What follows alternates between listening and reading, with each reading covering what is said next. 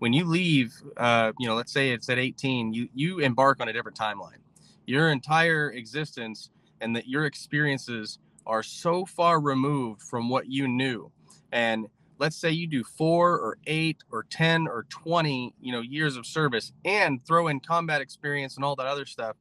And when you're done with that, when you reconnect, you're to that family and everybody else that you left behind. A lot of times, the only thing, at least for me, you're trying to reconnect from the point where you left, the point where that's that timeline segmented. Well, guess what? You've missed birthdays, you've missed graduations, you've missed weddings, you've missed births, you've missed people growing up, you've missed people growing old, you've missed people dying. And so when you're reconnecting, sometimes like in cases like mine, you're trying to reconnect 14, 15 years after the last real civilian connection you had with your family. That's very difficult because they're not the same and you're not the same. And trying to reconnect with who you are with them now might not even be something that they're, you know, it might even be something that they're like, oh, that's kind of scary. This person's been through, you're a different person now. Yes, I'm a very different person now. And trying to make that connection is very difficult. And I think that's why gaming as a way of, call it therapy, is in gaming with communities and friends and other people, even if they haven't served yet, it's because they get to know you now, and they get to know you in a different way. They get to know you specifically through gaming. And that is a comfort, because without that, you may not feel like you have anybody.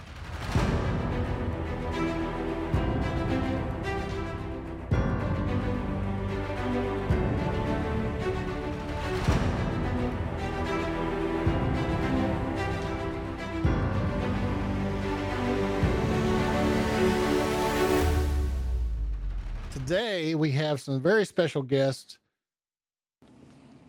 Deity from Stackup.org and RagingAxeman from Regiment.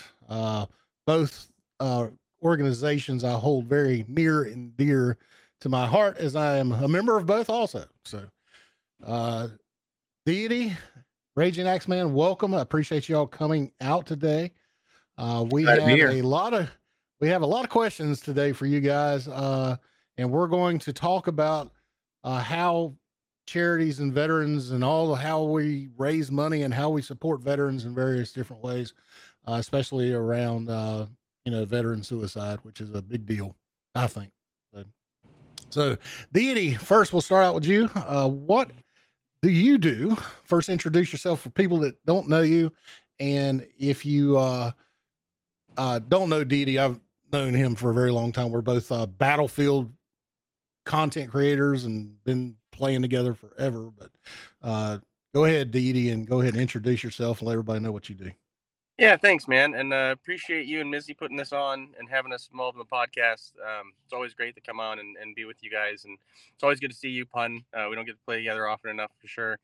My name's Deity, or Sean. I work for Stackup.org. I'm an influence relations manager. That my whole role there is to find content creators, find people where they are, to do some charity streaming for veterans. We the charity itself, I'm sure we'll talk about a little bit more, but I'm a longtime Battlefield player. We won't talk about that today. I haven't made content, and I haven't made content on Battlefield for a little while. But I am a first-person shooter guy. I'm a gamer. I'm a two-time combat veteran. I'm a retired Army Sergeant First Class. So I kind of check all those blocks when it comes to veterans and gaming. I deal with the same things that a lot of other veterans, combat veterans and veterans alike, deal with in terms of like PTSD and mental health. So all of this stuff is very important to me, which is why I'm doing what I'm doing right now, which is why I'm working with Stack Up. Even before I worked for them, I worked with them, raising funds and doing that volunteerism type stuff. It's all very important to me. It's all part of my DNA. It's who I am. So that's me in a nutshell. Hopefully that's a good enough intro, Pun. Oh, perfect, I think. All right, RagingAxeman, let everybody know about you. All right. So my name's RagingAxeman. Brandon. A lot of you guys know me by RagingAxeman. I served in the Marine Corps for 4 years, from 2010 to 2014, 0300, 0331, machine gunner. I got over 25 years of gaming experience from the NES, playing Duck Hunt, Mario, Days of Thunder. I know you guys probably played the hell out of that one. I first learned about Regiment, back a year ago, actually a year this month. I joined March of 2021, and just this last couple months, I accepted a position as a staff. We've done great things since I've came in. The Twitch hasn't really been, it's kind of been dormant with just tournaments and stuff like that. We've taken it from that to being live every day, from 1200 to 2200 Eastern time, every single day, Monday through Sunday. We're planning on doing a lot of things with the Twitch side because of the fact that the gamers use, or veterans use, gaming as an out. Like, we all have our demons. We all have our mental issues, and gaming is one of those ways that we just kind of find a way out. So Regiment, found a way to bring veterans together through gaming, and we're combating veteran suicide with that. We're combating the depression, the PTSD, the anxiety, being able to game with other like-minded veterans. And that's one thing that I definitely stand behind is veteran suicide is a big deal, especially nowadays. And it's one thing that I'm always ready to do more, be better at combating it. And although I haven't had to deal with it a whole lot, there are instances where I did have to deal with it. And I think Regiment and Stack Up definitely handle it in the best way, and they do a lot to prevent that from happening. Very good. Well, Deity, since we're talking about lost his camera. Does he still have a microphone? How about now? There we go. My phone did something stupid, so sorry. I'm mobile, guys. I this wasn't supposed to be a mobile podcast, but Semper Gumby, right? Is that how that goes? Yeah. Hey, that's how we work, right? Always flexible. Yeah. So, Deity, can you go ahead and let's go over the mission of Stack Up and how they support that mission? Sure. So Stack Up, what we do is we focus on gaming and geek culture as a means to combat mental health problems, support veterans in a positive mental health role, as well as prevent suicide with some of our programs that we have directly. So everything that we do is focused around those tenets of, we know that over 22 a day veterans in the United States alone take their own life, which is a crazy amount. And we know during COVID that's, clearly been an exacerbated problem, just because a veteran who's already isolated was further isolated in the last 2 years than they may have ever been. Just to due to the pandemic and due to everything else, and so we know that number is even higher than what it had been before. But just even without the direct suicide numbers themselves, when you're talking about, I think Axeman had said it. We're all gamers. We use that as our one of our ways to combat the things that are entering our mind and consume us. And so these other, having a gaming community, having people that play games, having games that can occupy that space, denies the bad thoughts or the worst things in your mind from occupying that same space and same time. So we do supply crates, where we send supply crates full of it's basically a gaming care package full of maybe a console, some board games, video games, t-shirts, swag, comic books, coffee, whatever we get, whatever we can throw in that crate. We send those to troops that are deployed, or even at home after service. And I know some people are, like, well, we don't have a whole lot of troops deployed. Well, that's not actually true. Just because we're not necessarily in Iraq and Afghanistan anymore, we got a lot of people from the U.S. and our allied services that are deployed overseas. If you don't realize right now, we got a ton more that we just sent over into Eastern Europe or Central Europe. Yeah. We've got ships underway all over the place. Pun right there, right up your alley. We got those. These are constant military operations that we're always doing. And so we are finding that we've got Marines stationed at embassies across the world. We've got CSAR birds flying all over in Africa and different places. There's a lot of veterans deployed. So we send those care packages out to all of those places, just as we did when people were deployed to Afghanistan and Iraq. And so just to clear the misnomer of, well, we don't have a lot of people deployed. We do. We have a lot. And those are rotating missions. And so one of our other, that's our physical operation that we do for veterans and active duty service members of U.S. and allied forces. Then we also have our air assault program. Our air assault program is basically an all expense paid trip for a veteran. And we take them to a really badass event. You know, something that's really fun, really gaming and geeky. We'll take them to PAX. We'll take them to E3, Comic-Con, you know, maybe get them to meet their favorite cosplayer, maybe to meet a celebrity if we can get them in touch with a celebrity, which, I mean, we've done these things. These aren't like, you know, these aren't things that are, well, we'll definitely try and we will try, but we have done. And then we'll, you know, if we can get them a tour of a studio, maybe play a game early, you know, those types of things, anything that we can do for that veteran that may not have been able to afforded to be able to go to them. They couldn't have afforded to go themselves. Or perhaps they weren't up here, they weren't ready to go and say, you know what, you know, agoraphobia is a real big thing, PTSD, yeah. Social bubble, isolation. We give them that bubble, that safety bubble. And we take them to these and say, you're allowed to have this. This is something awesome and you're allowed to have this too. And so we give them that safe space. And then we have our 24/7 suicide prevention Discord. And that Discord is, unfortunately, very active over the last 2 years. You know, we have a lot of people entering that Discord, and it's not just simply suicide prevention, it is crisis intervention. So, you know, you can pop in there right now and say, hey, you know what, my name is Deity 552, and anonymously I'm chatting with you, telling you I'm not in a good headspace right now, something's not right for me and I need some help. And they're going to take you and triage you. And if they feel like you're going to hurt yourself or someone else, then they have what's called a duty to warn. And we have a clinical board that we escalate that call to, you know, to make sure that we're not going to, you know, lose somebody that day. And so we run the gambit of all of those. It's a very active program. Every year that we've been in activity, we have continued to grow in all of our programs. It's the one that I say, God, I hate that we have that program.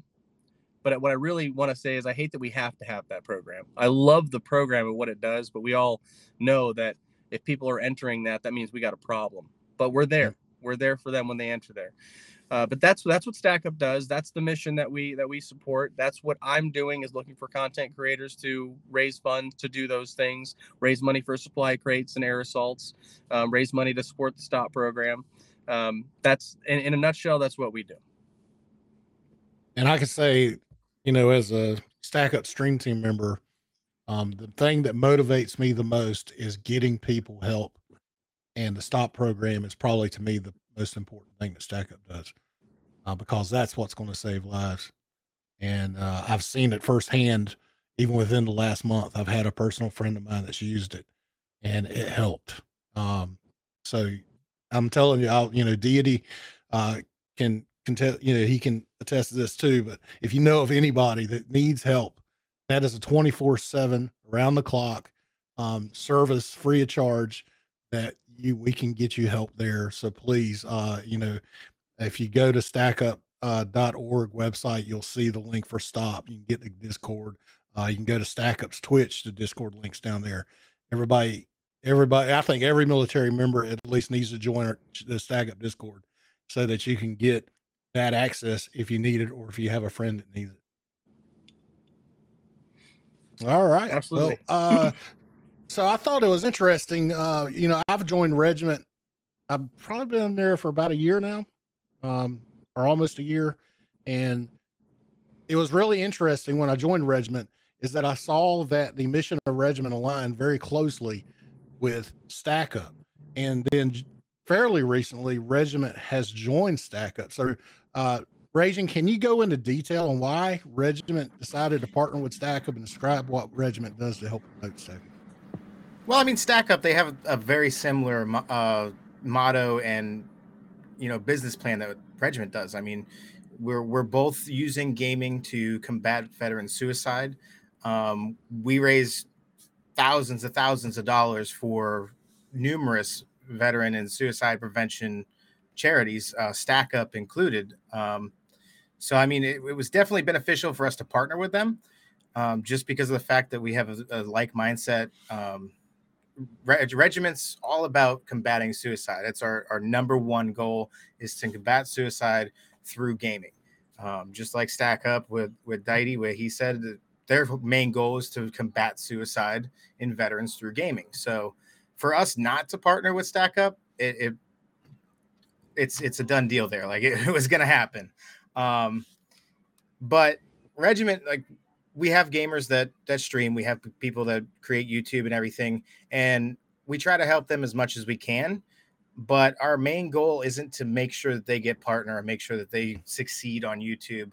Although we'd like to see that happen, they can do that on their own by just networking through the members. And I think that's probably the biggest, aspect that they have to do that, is to network with people, make friends with people, get other veterans that are like-minded like them to join their streams, support each other through each other. And I mean, that's what the military is all about, is, getting everyone six. So our main goal is to combat suicide. So people will join Regiment that think, okay, I'm going to promote my stream and everything. And that's not what we're about. We're about combating suicide through gaming. I've come in, I've put in the programs, like the new Twitch team program. We're working out a few kinks with that we started with, but we've got it running pretty smoothly now. What we do with that is every month we accept applications, and through those applications, we go through them. We find the people that have the best quality, the best entertainment, best personality, and we add them to our monthly roster. What we're doing there is we want to have more interaction with our members. We want more members to come to the stream. We want more members to interact with each other, have fun. The biggest thing about streaming is it's either a make or break. Streaming is either going to make somebody or break them. And what I see every day is veterans will come through. They have their own problems. They'll start streaming, and they think they're going to be the next Nick Mercs or Tim the Tap Man. And yeah. We all know that's not the reality. It takes a lot of years and grinding to get to that point, and you may never get to that point. There's partners that only have 100 or 200 people the last 5 years, and they're never going to break that. So that really gets them down, and then they're back in their dark place. So I think the biggest thing for us as gamers and streamers is to set that aside. Don't worry about the numbers and everything. Worry about interacting with other veterans and streamers that are veterans that can help you. Regiment's there for you. Stack Up is there for you. If you have an issue, instead of just giving up on a goal or giving up on life, come to us. We're all here to help. Regiment's there to help. It's our number one goal to combat veteran suicide through gaming. Stacked Up's there to help. They're the same thing, combat suicide through gaming. And that's why I joined Regiment. That's why I love, working with Stacked Up. I've worked with Stack Up numerous times, just as a personal streamer, raising funds for them. I think that Regiment's going in the right direction with combating suicide through gaming, and I think we're going to continue to go in the right direction. We're over 10,000 members in our Discord now, and that number's growing astronomical every day. I think when I joined last March, we were at 2,000-ish members. If I remember correctly, I think that's around the time that you joined. Yeah, about the same time. Yeah. About 2,000 members were in the Discord. So in over a little over a year, we've grown to 10,000 from 2,000. Like, that's out of this world for growth. And the reason why Regiment is growing and the reason why Stack Up is growing is because we're unique.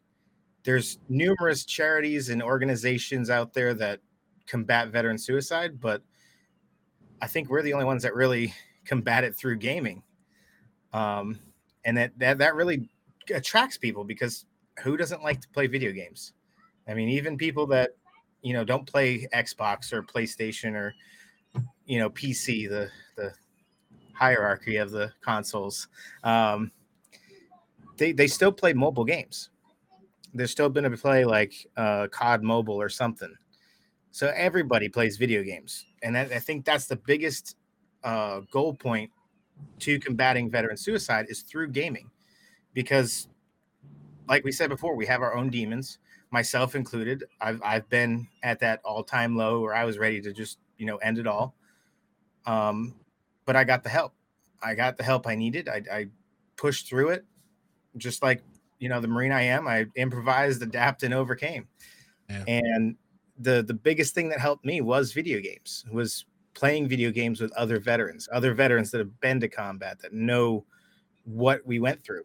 And I see Regiment and Stack Up doing that for other veterans, is, you know, making sure that they interact and find people that they can interact with that have been there and done that and seen things that we saw. And, you know, that I think is what helps more than going to a shrink or, you know, just keeping it bottled up in the back of your head like the military teaches you to do.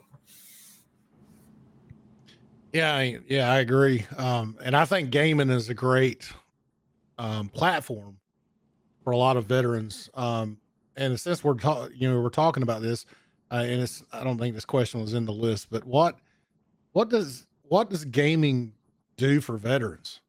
I mean, how are games helping veterans? Because I personally have used games for myself. But can y'all, you know, both kind of talk about that? Deity, if you want to go ahead and start on that. Yeah, sure. It's there's this mindset of there's only a one tool for one job, right? So there, you know, you need to have, you know, a pill for a problem. You need to have a counselor for a problem, you know, and all of that stuff. That's fine. There's nothing wrong with any of that. But there's no magic bullet for this type of stuff. Like, in the simplest of terms. So for some people, it's church. It's their religion. For some people, it's their family. For some people, it's the gym. For some people, you know, getting out there and getting some endorphins or a good run. Not all of that works for every person. And so what gaming is, it's another tool in your tool belt to attack the same problem. And if a game can consume a part of your thought and a part of your mind in a way that can't be supplanted by the worst things that you've got going on, and the worst things that when you're alone, I mean, as a veteran who has, especially veterans who have seen things that they don't wish to receive, but they can't get away from those things or those seeping thoughts. If you can fill that space with other things that are fun or engaging, I mean, it doesn't have to be gaming. We're talking about gaming because that's what we do. We're also talking about video gaming. It doesn't have to be video gaming. It could be D&D. It could be playing a board game. You know, it could be, you know, watching, you know, Marvel movies, reading comic books, reading books in general. These are all the same type of activity that gaming is. It's just a fun thing that, and you know what? And there's some gamers out there that they actually don't get the enjoyment out of the game itself. They get the enjoyment out of something that comes out of the game, you know, like completing the level or, yeah, you know, building the castle in Minecraft, or, you know, it's like they hate the grind, but they love the product, right? All of it's the same. It's just occupying space that would otherwise or could potentially be occupied by very seeping, very bad thoughts or very bad memories. And if we can keep the worst thing in your mind, the last thing in your mind, then maybe the worst thing in your mind is not going to be able to consume you. That's why gaming. Yeah. And I think, I'll, you know, speak from personal experience. Not only gaming has helped me mentally, but it's helped me physically. There was a time where I was actually using video games for physical therapy when I had surgery from a service-related injury. So, you know, a lot of people don't consider how games can help veterans, but that is one way that that I've personally seen it too, is that I've used it to help me regain mobility in my hands and my elbows. So that too. Rage, what do you have to say on that topic?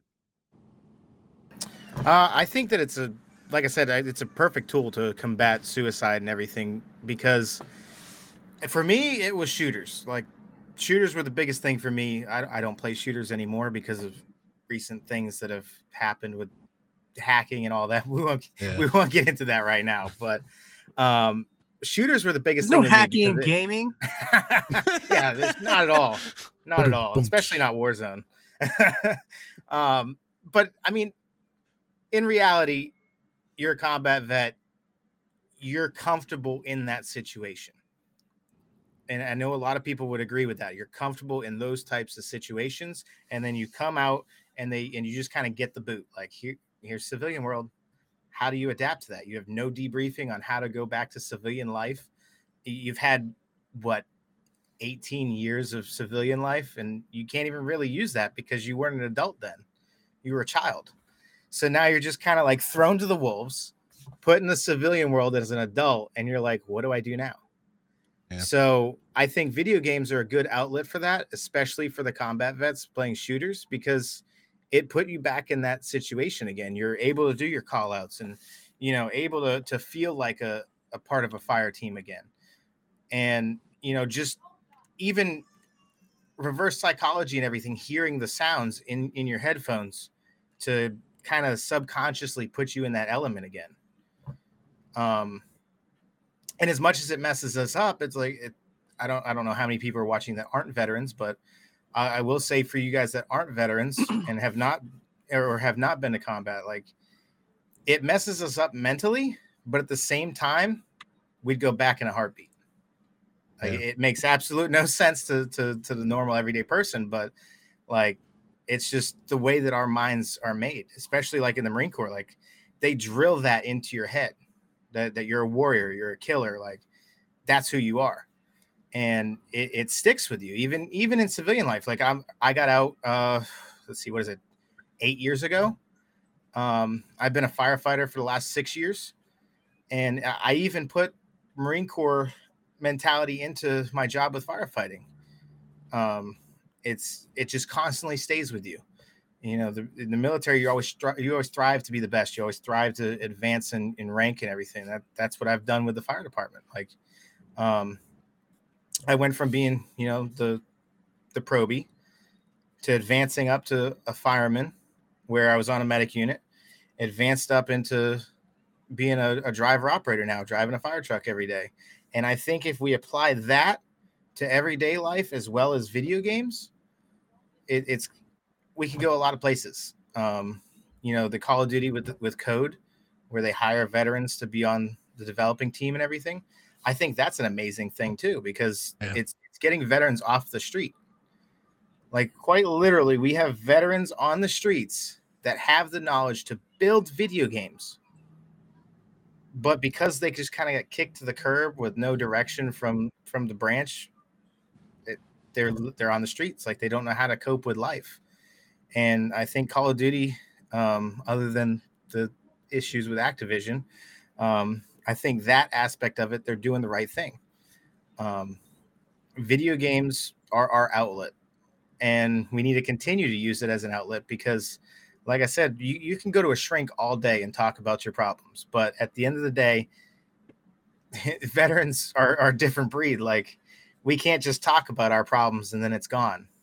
Like we tend to cope with them a different way, whether it be, food or alcohol or video games. Video games are the safest way to cope with it because, I mean, how many people drink themselves into a slumber and, don't wake up from it? How many people eat so much that they end up with diabetes that, causes them to be terminal with it? And at least with video games, there's no consequences of playing video games. And that's why I think that video games are a good coping mechanism for veterans dealing with PTSD. Yeah. And I do something fun? Yeah, go ahead, Deity, please. Oh, you were going to go ahead and tip in on that. There was something that Raging said that I wanted to kind of expound on a little bit. Go ahead.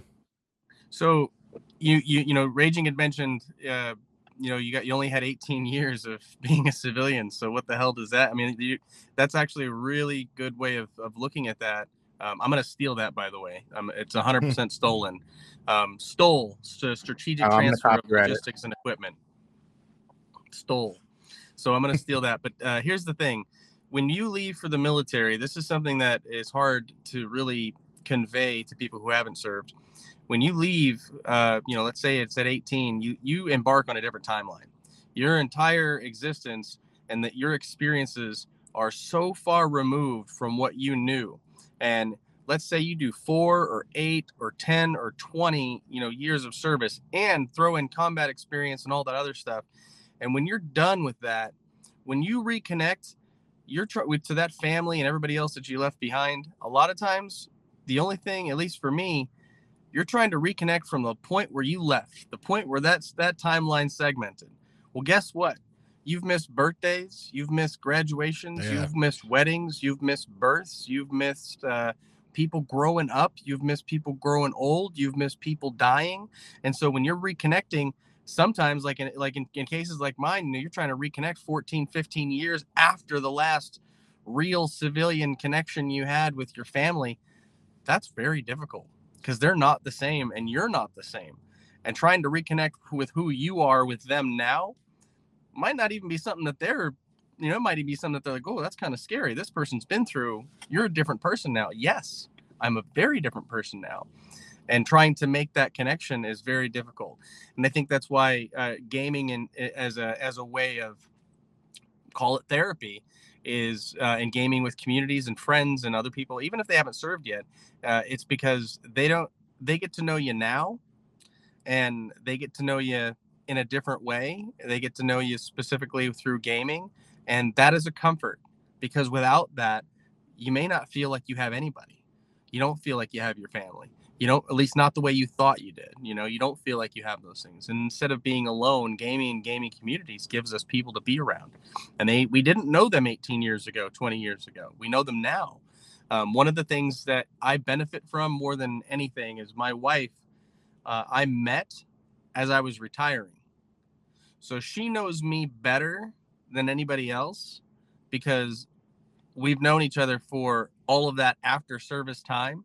And she was there with me for everything that we've experienced since then, way better than my family ever could, because I missed, you know, a couple, you know, decade plus of all that family connection. So Raging, I just wanted to kind of take that comment that you made and kind of expound upon it. And I am going to steal that because it's really salient. It's really important.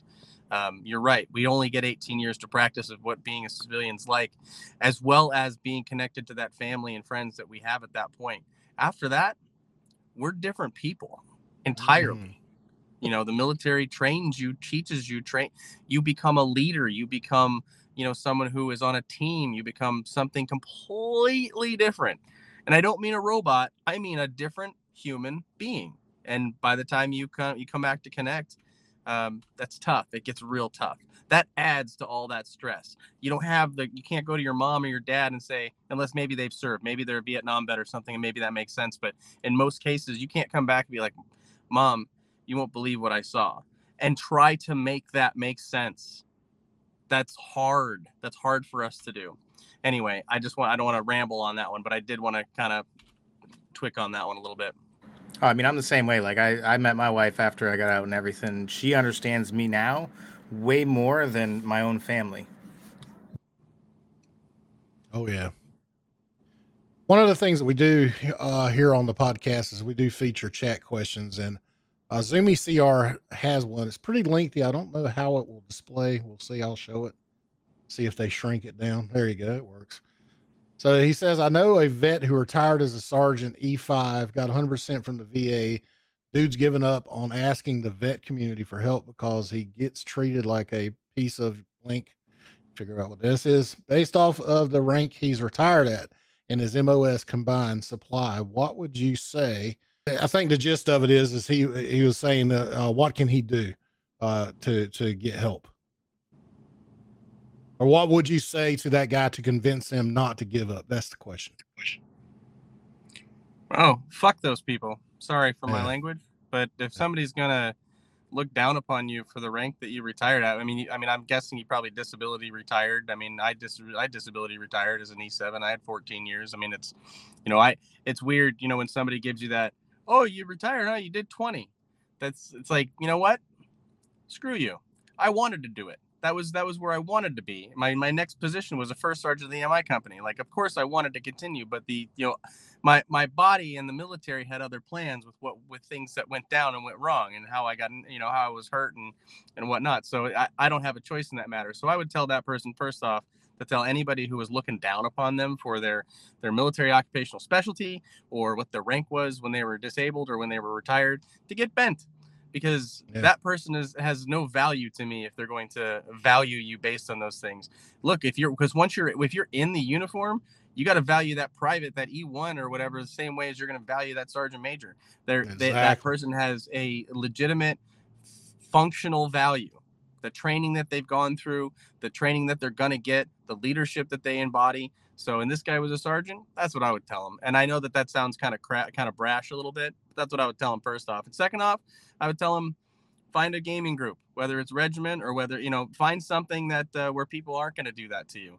And there's lots of them out there. And, Regiment is one of them that's sitting right here. Stack Up is an organization of both veterans and civilians. They can join in there. Gaming's just one of those really fun things that you don't even have to think about it too hard. You just have to get in and play games with people, and you ain't gonna, and if you can find a place where you're getting judged, you leave that place, Sorry. Raging. How can the Regiment help Zumi's friend? I mean, I'd say come on over. I mean, if you game, come on over. We'd be glad to help you. We'd be glad to have your six. As far as the issues that he's having, I mean, I'm with Deity on it. Like, screw him. Like, people don't know what they're talking about half the time, especially if it's a civilian saying it. Like myself, I did 4 years. I wanted to do the whole 20, but my body just gave up on me. I wasn't able to do it. I got forced out medically. And a lot of people are like that. And you can't fault somebody and pick on their faults for being medically retired or medically discharged because of the fact that they still signed the contract. They still took the oath. Just because they're hurt and they're out of the military doesn't mean that oath ever expires. I guarantee that if the things going on in Ukraine and Russia and stuff, if there was an enemy front on our soil, those are going to be the first people that pick up a rifle and fight are the retired veterans and disabled veterans. They're going to be the first ones to fight because they can't go in and fight anymore. As far as MOS, like when we're in, we all make our jokes, me being an infantry guy, a grunt, people that were admin or supply, I always called them pogues, person other than grunt. We make our jokes for them, but at the end of the day, we're all serving the same branch. Like, especially in the Marine Corps, every Marine a rifleman. It doesn't matter what job you are, you're still a rifleman. And it's the same for all the other branches. Like, if the shit goes down, whether you're an IT guy or an admin guy or a grunt, you have the opportunity at some point to pick up a rifle and fire it. So this whole thing with, picking on MOSs or talking down on somebody because they're an admin MOS, it's BS. Like, we just got to grow up. I know the military is changing from when we were in. I've noticed over the last couple of years that the Marine Corps itself has changed drastically. Like, when I went through, I got a scar on my lip because I didn't hold the rifle 4 inches. And drill instructor came up, kicked the rifle went in my mouth. I got 4 stitches on my lip and I'm scarred for life for that, both mentally and physically. They're not allowed to do that anymore. They're not allowed to touch them. In my opinion, they're making our military soft because of this cancel culture and everybody gets offended by everything. And I feel like the military is just one thing that we can't do that with, because then we end up with issues like this where people are talking down on somebody that was medically retired or discharged, and there's no discipline anymore. Like, it just amazes me. Yeah. Well, I'll add to it is that, it doesn't matter what your rank is. It doesn't matter how long you were in. You're willing to put your life on the line for your fellow brother and sister in your country, and there is no greater price that can be paid than that. And if you were willing to do that, and you were in for 4 years, if you were in for 2 years, if you were in for 20 and you only made E5, you were still willing to do that, and that deserves recognition, and that deserves the respect of everybody. As it's sad that people have to deal with things like that, but yeah, definitely tell your friend Zumi that he deserves all the help he can get. And I do pray he does find that help. And, you know, Stack Up, Regiment are definitely two places. If he's a gamer, he's a veteran, he can join Regiment. I can attest that there's a lot of things going on in the Regiment Discord. There is banter there because we are military, but if you want help, we have VA resources, we have job postings, we had everything there, including getting help for PTSD and that sort of stuff, and pointing you towards Stack Up for that. So, yeah. Deity, can you share us a story that sticks out to you on how Stack Up has helped a veteran? Yeah. The you know, our supply crate program has some pretty cool stories, and we get some blog posts. Sahara is our social media manager, and they are quite awesome with getting out some of these stories. So if you ever want to pop on our website and kind of read about what the impact was for some of those supply crates, you can do that. One personally for me that I recall that I got to work with was content creator had sponsored a crate. The crate got sent out. The request was from the spouse, and the spouse was requesting for the husband who he was just in a bad spot. He was in a bad way. Nothing was clicking with him, and he had like some little girls. He had some kiddos that I don't know what the true story was. Maybe he missed their births when he was deployed. Maybe, you know, because I know that those things can be problems. But he was having a hard time connecting with his own family. And what was really, really neat is we got this story back from the spouse when we got the supply crate, is that we sent them a Switch and Animal Crossing and some other games. And that was something that he was able to do, is this, you know, we talk about using gaming to prevent suicide and things like that, but it's also about, you know, the problem that Raging and I were talking about, where it's hard to connect back. He got to connect with his little girls. He got to connect with his kids over gaming. So it's not about, you know, it's not just about, here's another one that's completely separate than that. Two retired E8s. They used to serve in the E78, used to retire, used to play around in the military together. They were stationed at separate spots, or they were retired at separate spots in the U.S. We sent a supply crate to both of those old soldiers, and they got to play some games together. We put two battle buddies back together, you know, 10 years or so after they'd retired. And, you know, that was just a really cool thing. So that's two very, very different examples of how it actually helps, and what we're able to do. And I think that those are my two favorite. So just if I were to pick two off my head, those are my two favorite, because they're two very different examples, two very different things that were kind of combated there. Nice. I always love hearing those stories, and Stack Up does a good job at posting those. They're really good at posting them on social media, and you can see the results of where the money is going when they see these veterans, these people receiving these Stack Up crates, and you see the smiles on their faces, and you see all that they're getting. And it's pretty cool to see what they get. And you're like, wow, that's really awesome. So thank you, Deity, for sharing those stories. I do appreciate it. Busy is back in the house. I'm here finally. Over the podcast to her. I don't know what you mean. I'm just 1 hour late, right? I just realized. It's all good. Summertime. Kids don't know summertime. Let me tell you this. Like, my daughter is on point. Like, no, it's still 9. Were you kidding me? You know, I'm not gonna sleep. But it's fine. Why did he just leave? I didn't want him to leave. Why? Come back. You don't just back. Okay. All right. What do you think you're doing? I'm back. I won't speak much though. Listen, I wasn't here for an hour, and you guys talked about it a lot. So honestly, let's just finish that to the end together, because I honestly don't even know where we are. Tell me where we are first. So we just had Deity share a story about Stack Up. On our question list, we're talking about what is Stack Up's fundraising goal this year, which is an important thing, because that's how all these things happen, is through fundraising. Let's talk about that. I like that. Yeah. What's our fundraising goal? Yeah. Oh, we want this to be the first year that content creators raise $1 million. Last year, content creators alone raised $800,000. That was it's absolutely insane to know.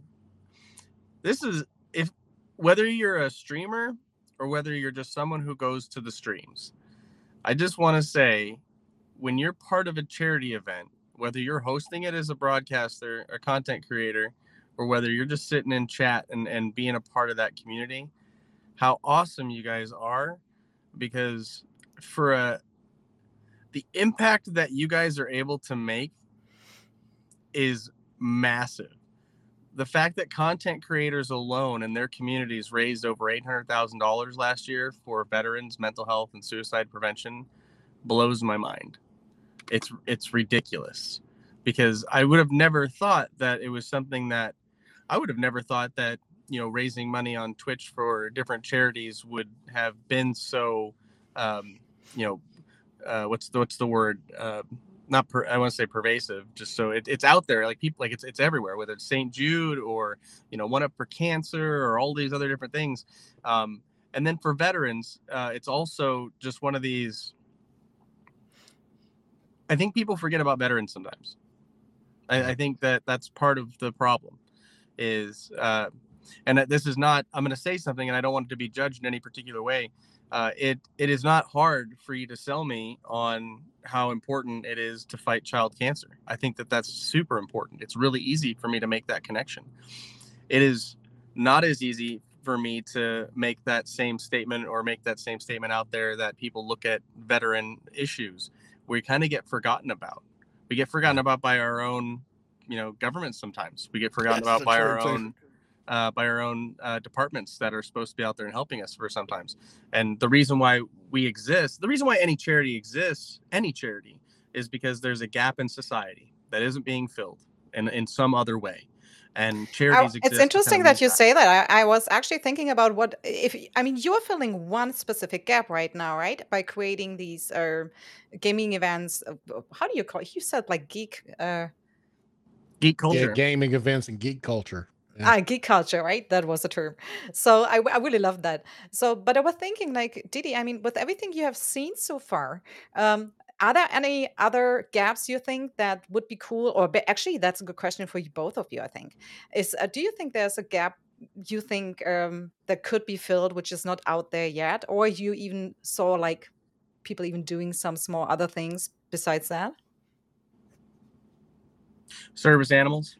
I think that's another good one. That's people that need service animals or that require them. I think that there's some, especially in the veteran world, but even for other, you know, other people that might benefit from having a service animal. You know, most people just don't consider what the value of that is until you've met somebody that has a service animal that uses it for whatever therapy they use it for, whether it's PTSD, just emotional support or any of that stuff. It's just a big one. Especially folks that actually worked with animals when they were serving or whatever their job was. Police officers who were canine, right? Yeah. And then once they're done with that service, I mean, they have that bond with their animal. You know, taking care of those, that's another one too. Is those animals serve too? I know that we like to focus on humans, and I'm not saying that we all need to, you know, immediately start finding our first pet charity and go donating to, but the animals that are bomb dogs, the animals that are, drug enforcement dogs, the animals that are out there, you know, looking for bad guys and helping, take down bad guys out there. Those dogs retire at some point and they need, those. So that would be another gap. That's just throwing that out there. Yeah. CSAR dogs. K9. They were, I thought it was a very interesting story that I heard recently. I wish we had time last week. I didn't think about it, but when we had Rockland, USA as a guest, he was a firefighter, and disaster response team member for FEMA at 9/11.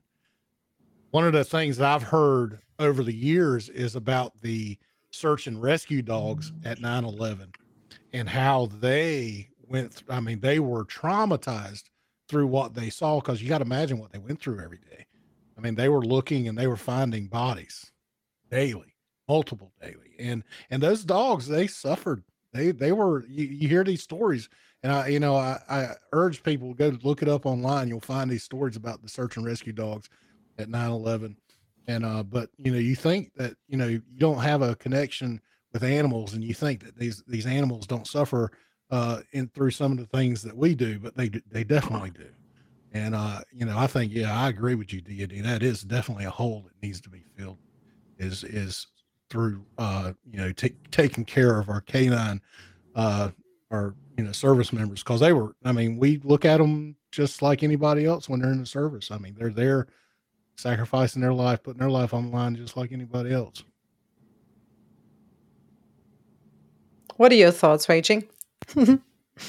I mean, I absolutely 100% agree with Deity on his thought process of, you know, getting them service dogs, helping the dogs that and canines that served at the same time.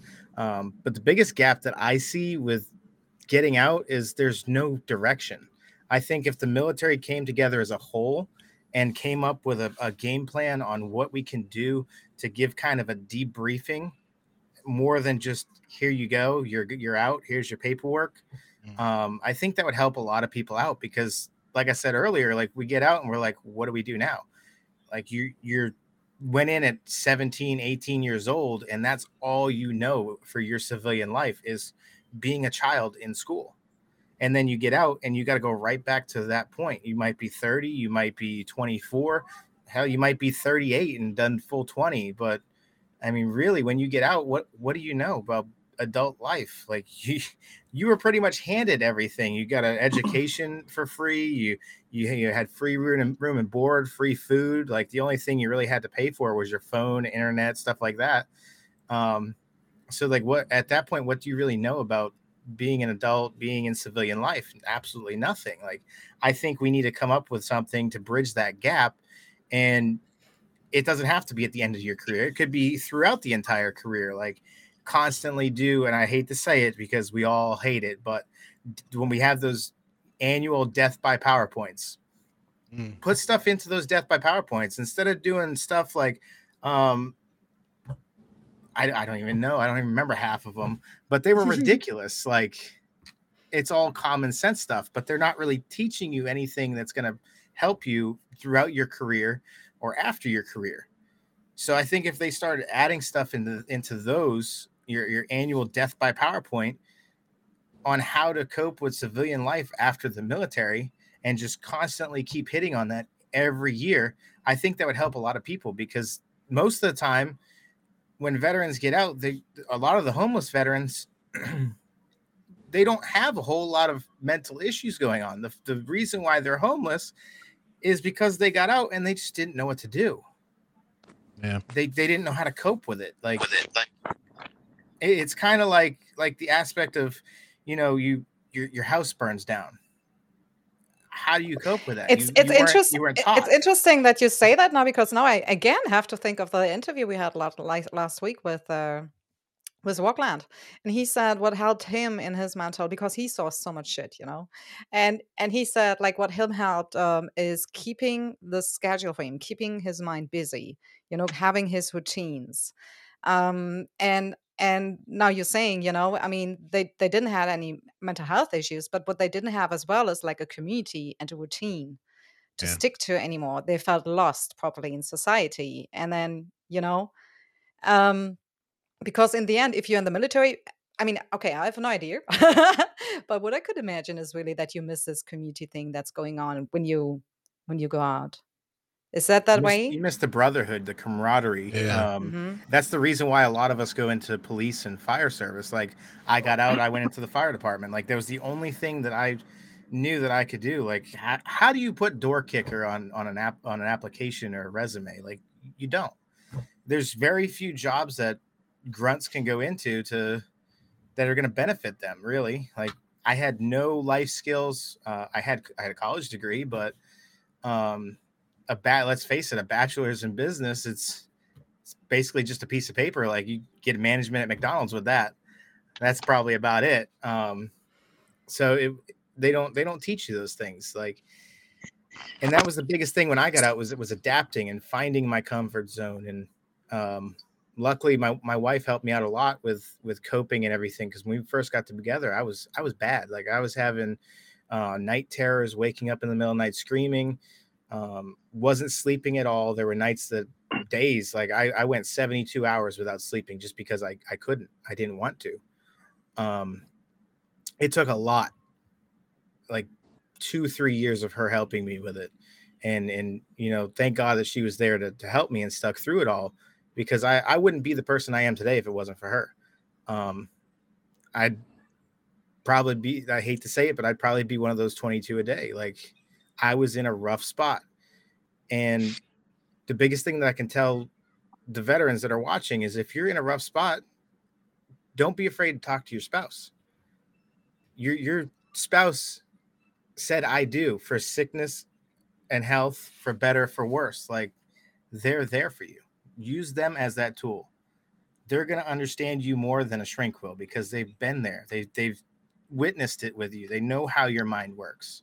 A shrink doesn't know that. But that was the biggest thing that helped me, was talking to my wife. The military didn't really give me any direction on when I got out, and I hit rock bottom. I was drinking every day. The one thing that most veterans do when they get out, they resort to alcohol. Some go to drugs. And it's a rough spot. Personally talking about it, it's a rough spot to be in. And it's just a matter of, you know, going back to that military mindset and getting yourself out of that spot, thinking, you know, I'm a Marine. I can do better than what I'm doing. I shouldn't be where I'm at. And, you know, just going for it. And that's the biggest thing. And finding a profession that you're going to be comfortable with. Like, I see veterans every day get out and they go work at McDonald's and they're miserable, or they go work at Walmart and they're miserable. And when I grew up, my mom always told me, you're not going to make money unless you enjoy what you do. If you enjoy what you do, the money will come. And that's the reason why I went into firefighting. My wife asked me one night, she's like, I'm tired of you going job from job, hating your life, this and that. She's like, what do you want to do? And I just out of the blue was like, I want to be a firefighter. So about a year later, I went and became a volunteer firefighter. And a year after that, I went career with it. And the last 5 years, I've been a firefighter EMT ever since. And I love my job. And granted, my body's broken down from the military, so it's not the greatest. Like, I am in a lot of pain right now. I actually messed up my back yesterday. Probably not going to go to shift tomorrow, but right. I'm 30 years old. If you had asked me 10 years ago, if I thought in 10 years I'd have arthritis, I'd say you're insane, but I have to ask again, and this is for you both, Didi, and I'm sorry, I let you talk, Didi. You're sitting there all the time. But it's a follow-up question to what we are talking right now. Do you think, like, the military should offer, like, I don't know, like, kind of more support and point of career after the military for soldiers? Absolutely. So, like, I think that's what Raging was talking about a little bit. I think right before you popped on, we had it's okay. No, there's a conversation that kind of went that direction. And I think Raging was talking about how we don't do a good enough job at that. But there's also... you know, just like Raging, I tried to do something when I left, which was, you know, how do you fit back in with the, you know, civilian world that you don't understand and don't know? And I did what everybody else did too. I went back, you know, used my GI Bill, went to college. But I had my plan. You know, I like to think myself an intelligent person.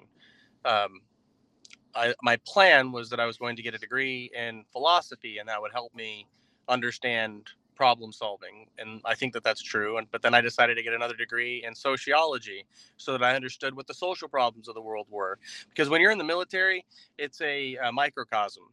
Things are the problems there. They might be similar to the civilian world, because but it's our own world.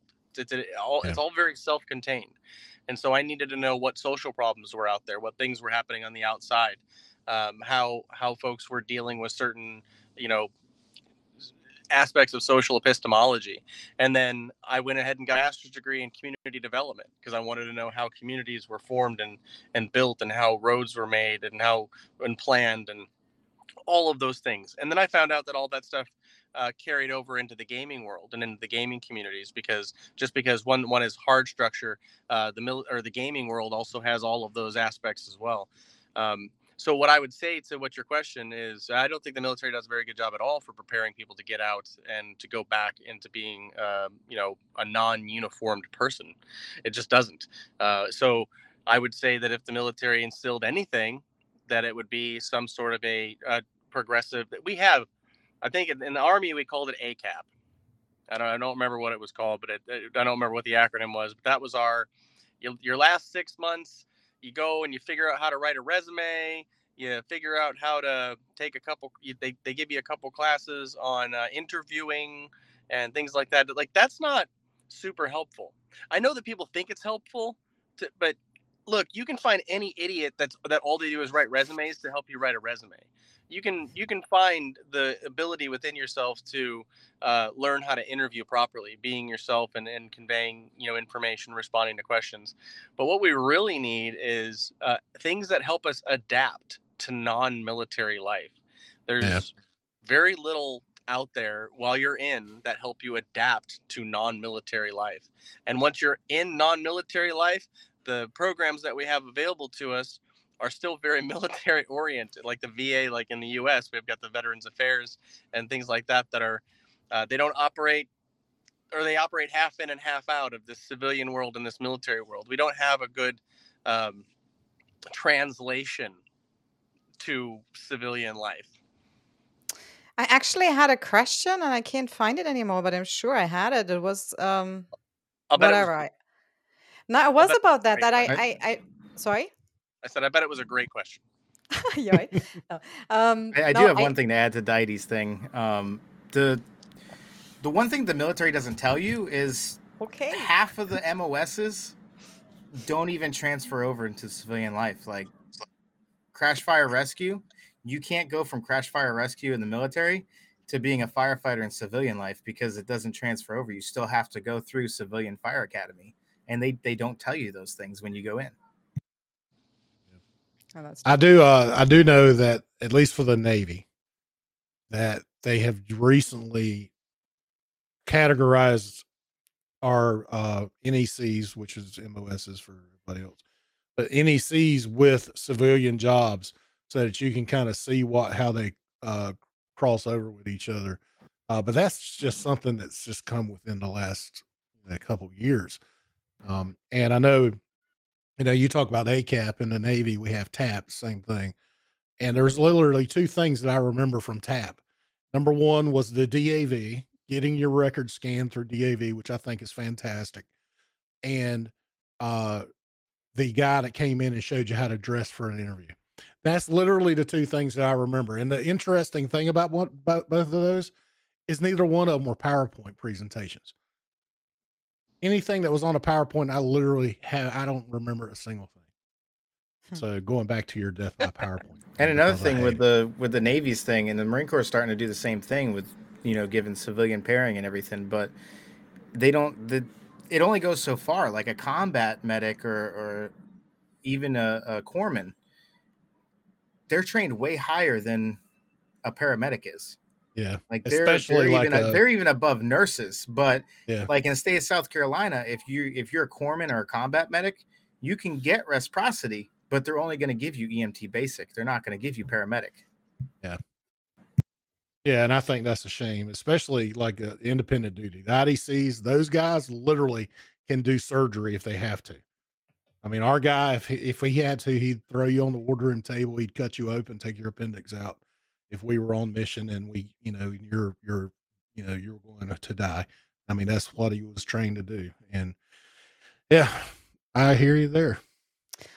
So to my question quick, Diddy, because of what you said before, do you think like the structures because of the military are still like a little bit, antique?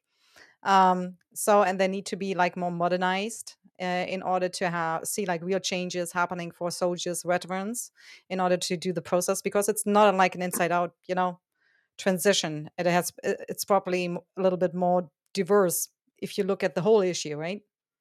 100%. I mean, there's, I don't want to rehash everything that we were just talking about, but I will say that, somebody in, it may not actually fall within the military to do, because there's going to be lines drawn and people are just going to say, well, this is what we're able to do, because they're not going to, you're not going to get the last six. In a perfect world, the last 6 months of your military service would literally be a boot camp for, I'm joking and I'm riffing here, guys, but go with me. Last 6 months, what if the last 6 months of your military service was a boot camp back to civilian life?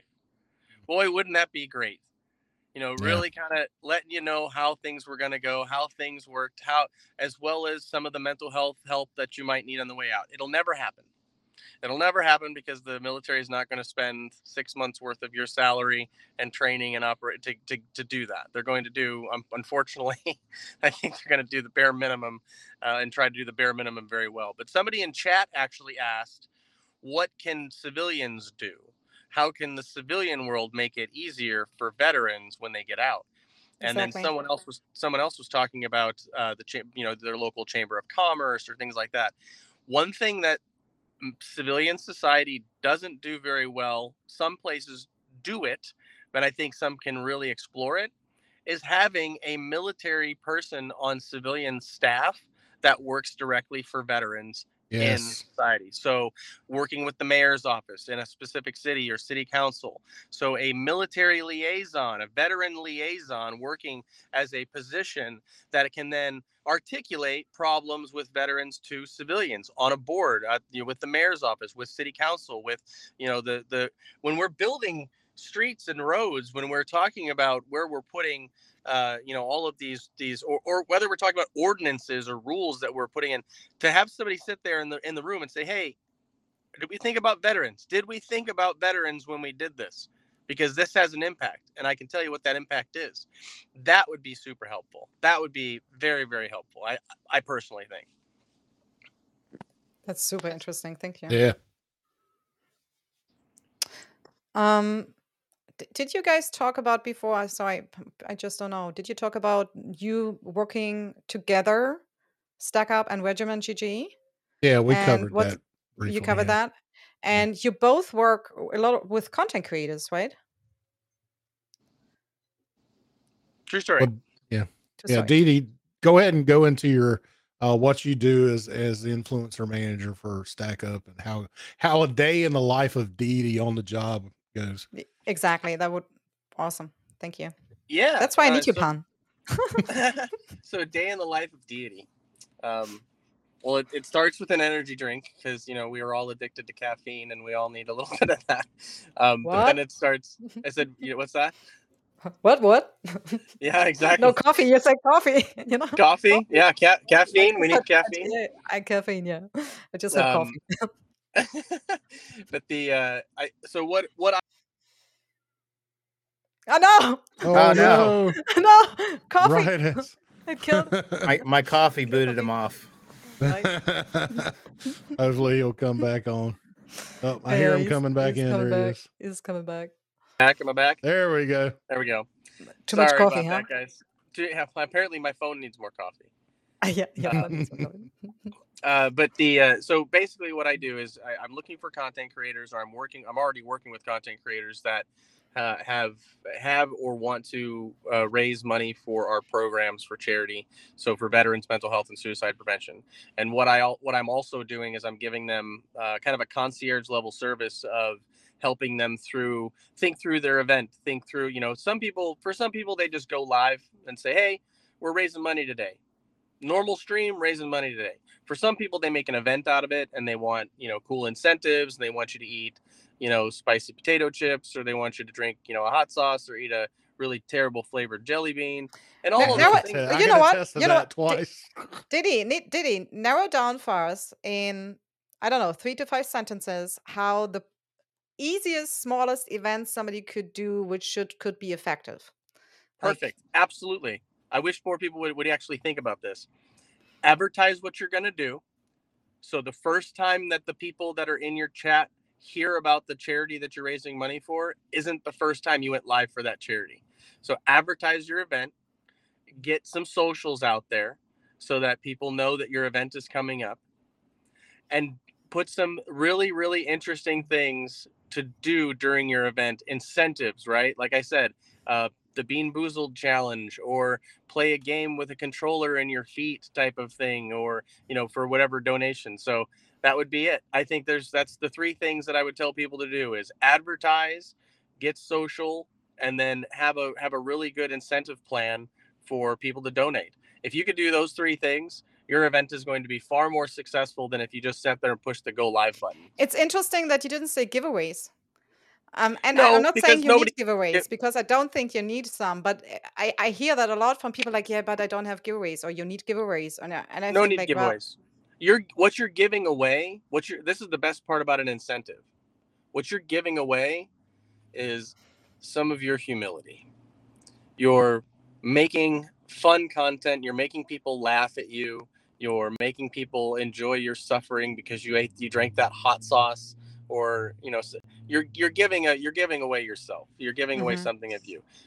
If you have stuff to give away, cool, but you don't always need to have a giveaway to do a charity event. In fact, you don't ever need to have a giveaway to do a charity event because they're already getting something for that, which is entertainment. And that's what you want to do, is have an entertaining stream. That's amazing. That's amazing. Do you guys have any charity events planned, like personally for you coming up? Raging, do you have a stream or something? Anything planned? We're always constantly giving to charities and everything. We've raised over $74,000 for nonprofit organizations over the last few years. And that's, yeah, it is amazing. And we continue to do things like that. I'm not quite sure if we have anything planned in the near future. I know that there's a lot of plans going in effect right now to, you know, bring in charities and other things, like we're doing tournaments to help people. And there's a lot of moving parts in Regiment right now. Regiment? Sorry, did you cover Regiment GG at all so far? Or can we dig in completely? Or did you? Pun. Yeah, we covered Regiment, of what we're about and everything. Okay, cool. I will say that we are working on a Halo LAN. That's going to be a $10,000 LAN. You know, that's going to be in LA. It's going to be Memorial Day weekend. March 28th is when the LAN's going to be. It's going to be a Halo LAN for $10,000. We also have a $1,000 fundraising goal for Stack Up, and we're going to be having a Regiment barbecue in Cincinnati, Ohio on August 6th as well. So we're constantly doing things to keep the community active, getting the community together. We're also doing I believe it was Irreverent Warrior is doing the Silky hikes. We also have people in different cities that are representing Regiment doing those Silky hikes as well. So we're constantly doing things to help the veteran community. Like I said, we've got that goal for Stack Up that we're working towards, and you know we're definitely moving in the right direction with charities. I have a question, quick.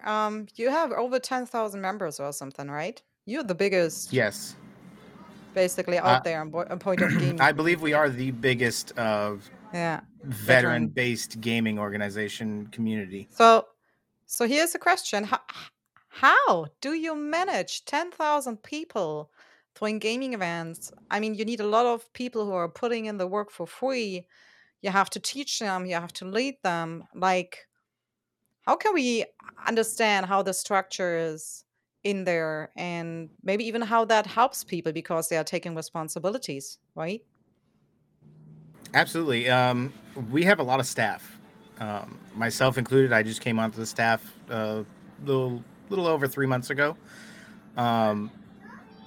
There's a lot of staff working behind the scenes on Regiment, between the design teams, the now photo team that we're putting together, where we're actually going to have photographers that are going to go to the events and take pictures and videos and vlogs and stuff to better our content. And you know, we've got the Discord mods that are constantly going through, making sure that everything's where it needs to be. You know, people aren't, you know, getting out of line, breaking rules, terms of service, that kind of thing. You've got like myself, the content managers. You know, we're constantly working, constantly trying to bring in new people, new content creators.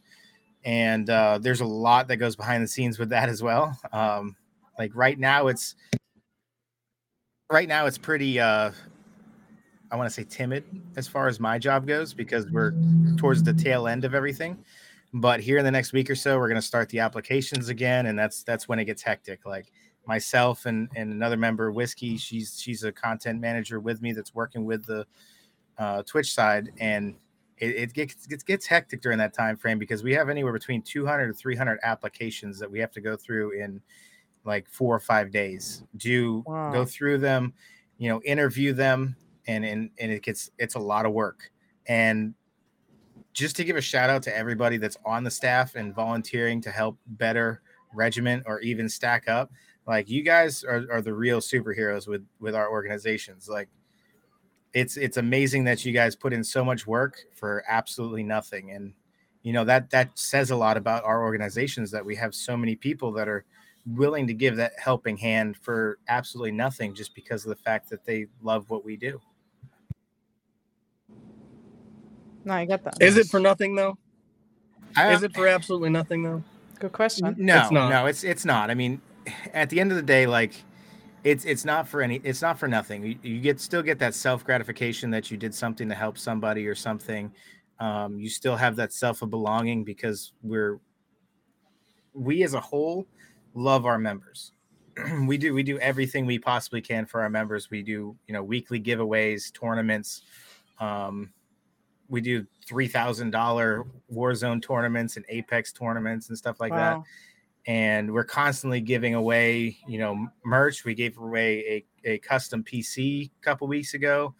As far as even Entourage, the owner of Regiment went to the person that one's house with Paradox and set up the PC for them right there. We're always willing to go that extra step above for our members. And, you know, we definitely show that through the giveaways, through, you know, just randomly giving stuff. I mean, there's been times that you might. I mean, there's also Pania, for example. You're helping content creators and streamers, right? Yes, helping them with setups, helping you know. So we have on our Discord, we have the self-promotion area where you can promote your Twitch or Twitter or YouTube, TikTok. You know, we're really big on Twitter and TikTok, and we're starting to break into Twitch and YouTube with that. But excuse me, you know, if you're a content creator, there's a place for you to promote your content on our Discord and drive other members to your content. So in a sense, like, we're all going to benefit. We're all going to grow in that sense, as long as we all work together, network with each other. I mean, if we all did that, we could all be partner in no time. With 10,000 members, even if 100 people just watched you constantly, anyway, everyone could be partnered. But that's not our goal. Our goal is to combat suicide through gaming, and, you know, everything else is secondary. And that's why it's not for nothing. That's why it's not for nothing. All of these things that we do. Whether it's, you know, all the things that Regiment do, all, you know, internally for their folks, the things that Stack Up does, even if it's not just, you know, we talk about Stack Up, and yeah, Stack Up has a mission and raising funds for charity and all that stuff. But everything that we do, all the interactions that we have, I mean, we have a stream team as well and an active, but what we do is affecting the mental health and the safety of veterans and active duty service members the world over. So it's not for nothing. And I wasn't trying to call you out, Raging, on that. I just wanted to, like, tell everybody else it's for nothing, right? You're not really getting anything for this, except for you're getting something for this, and this is what you're getting. You know, it's when we tell people that they can, oh, well, you know what? If you raise $500, we'll send you a T-shirt or a sweatshirt or something, you know, for charity. But if you raise $1,000, you don't get anything, but you give something. That's when you sponsor a supply crate. So some things that we do that we're raising money for aren't for you. They're from you for another veteran. And what you're doing is for veterans and active duty service members of U.S. and allied troops. I mean, that's what you're doing. And so I kind of love that a lot, that it isn't, that it feels very selfless. You know, I work this job and I used to stream to kind of get back and give back and all of that and talk about mental health stuff. now I get back and I give back by helping everybody else do that same type of a thing and setting up their own charity events. So I get something back. That's where it's not the for nothing for me. I get something back because when I see somebody throw out a charity stream, I don't care if they raise $5. I just care that they talked about what's important to veterans. Now, if they raise $5,000 or $5, that's great too. You know, that just goes right along with it. Absolutely. Keeps our mind going, keeps it from going dormant. Yeah, we talked earlier about how the goal for Stack Up this year for fundraising. How successful was Stack Up last year or even the year before? I don't know if the 21 year or the FY21 stats are out yet, but how successful was Stack Up? They're not. Okay. They're not. Dang it. All right. Now look, here's the deal. Those numbers are going to be out to everybody faster than they have been in probably any other year prior, but they're not right now. And I want them right now. Yeah. Right. So like, I know the stats, I know some of the stats because I helped put together some of those stats. So tell us. And so I can talk about, So tell us. What's that? Leaks. So I can tell you about some of them. Like I said, one of the things that we've already, announced is $800,000 of our fundraising, which is nearly 70% of our entire income, came from content creators in their communities. That's a huge one. But the other part is, folks that we had 700 and some odd people. That's 700 and some odd communities that raised that. Wow. 700. Nice. We had over 1,100 people sign up to do charity events. 700 actually did charity events, and they raised $800,000. That's bonkers. It is. That's ridiculous. That's crazy. We're hoping that I would have expected it to be a lot more groups than that. Just 700. Yeah, I wouldn't. You right? Right? Wow. So that's what I'm saying is that's pretty crazy. There are also things that I can't talk about right now that I want to talk about. Stack Up is doing there's something awesome that's about to be announced. And I'm not going to be the one to bust the NDA on it. If you whispered, it never happened. We're going to, I can't do it, man, but we're going to be expanding. I'll put it this way. We're going to be expanding our ability to impact veterans with our programs in a very substantial physical way. Ooh. And I just want to be able to tell you what it is, but I can't. Yeah. We're going to wait. We need a sound for that. So it's going to be awesome. We're really excited. We were hoping that March 1st or would be our announcement date. It's not going to be. I'm taking a short trip next week to go and business trip to go and help nail down a couple of things, but it's going to be good. Awesome. It's going to be good. Darth Saga swag. That's Sahara. They're our social media manager for Stack Up, and they just said that they'll tattle if I tell. And I can't tell.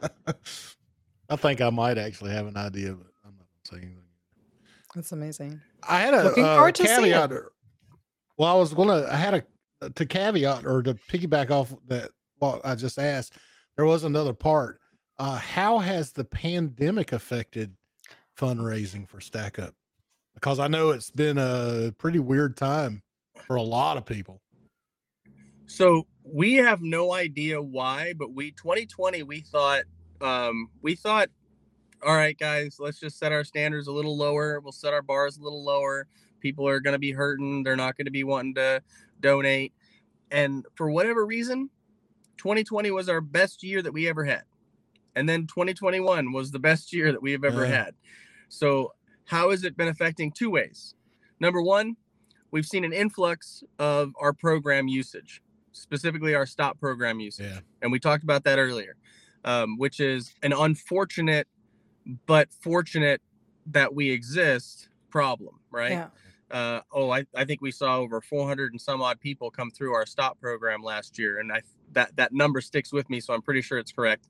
Somebody might be able to double check me there, but that number will be known here by everybody soon. But that is just powerful to know that we were there to receive, and we've had to increase our stop program. We didn't intend to increase it as much as we did because we weren't planning for that type of usage. So again, you know, we're excited that we're able to do that. Man, it's terrifying that we have to do that, but we're here and we're actually succeeding at doing these things and impacting veterans' lives and keeping them here with us. So I think that that's just phenomenal. It is. I love that.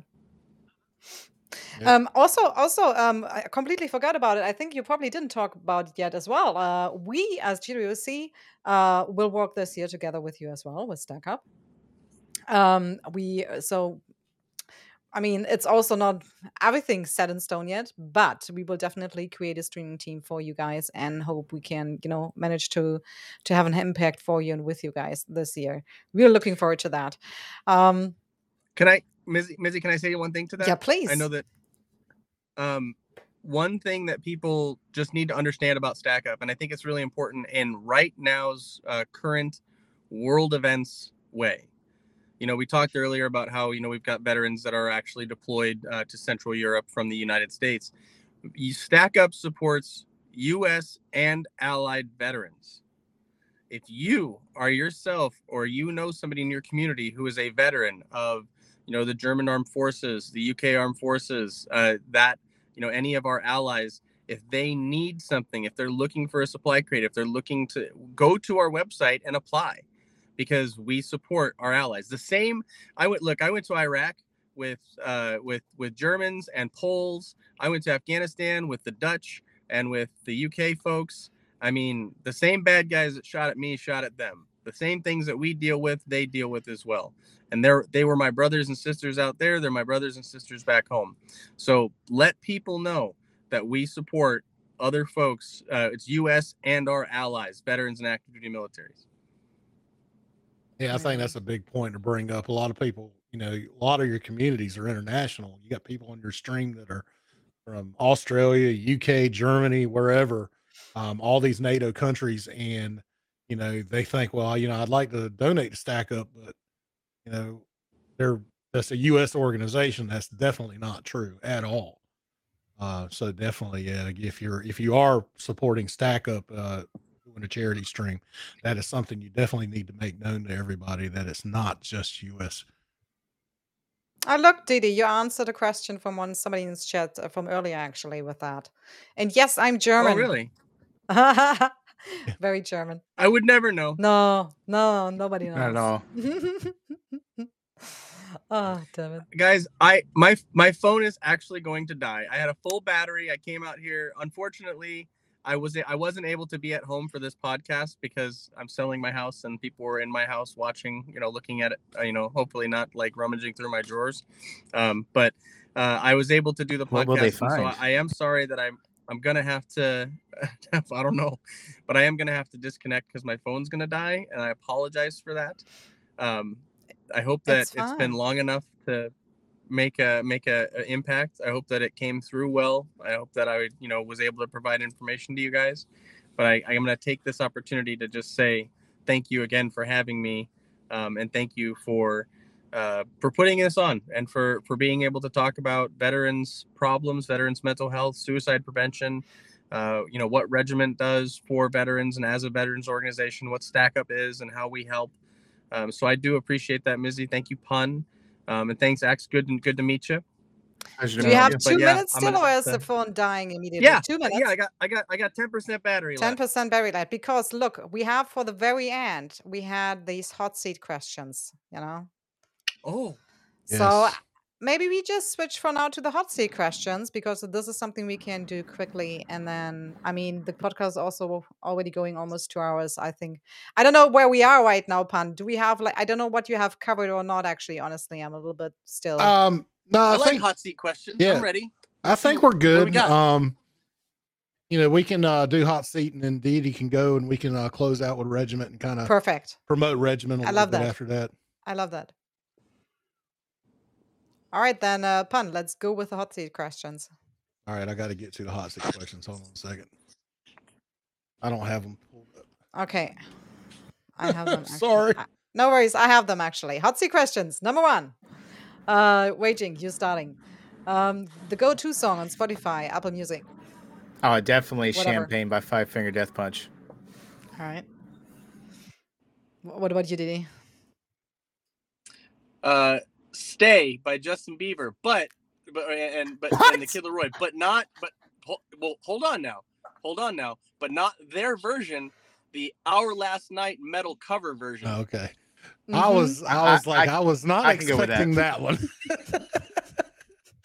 Don't judge me, man. I'm not judging. He's a believer. I know what you normally listen to, and I was like, Justin Bieber.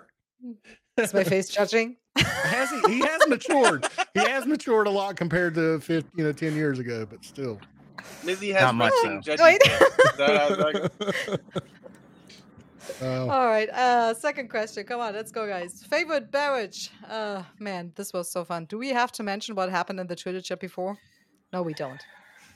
We just keep going, right? So, what's your favorite drink in the morning and in the evening? Coffee in the morning. Do you have a particular brew? Oh, particular brand? No particular brand. Just anything caramel. Okay. Evening.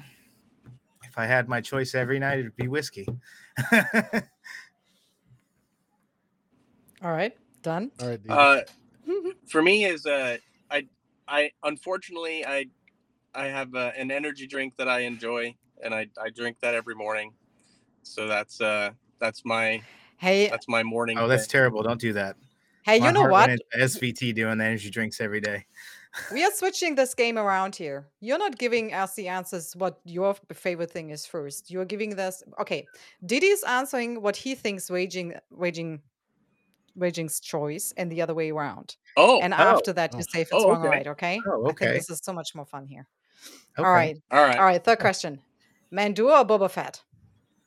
So, Raging, you start saying what you think, what Diddy thinks. Is he a Mandua person? Mandua. Mandalorian. I kind of feel like he's gonna be a Boba Fett, because I mean, you gotta go old school Star Wars.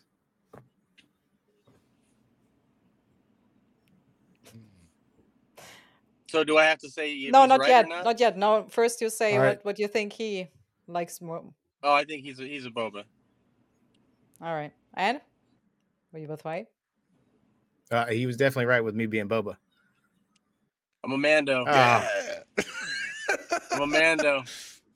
Yep. Why though? Like, Boba saved me. I'm a Mando. I'm changing. This is only the way for right now, and I'm changing it when I want to. Yeah. All right. I'll be an Obi-Wan as soon as the show starts. All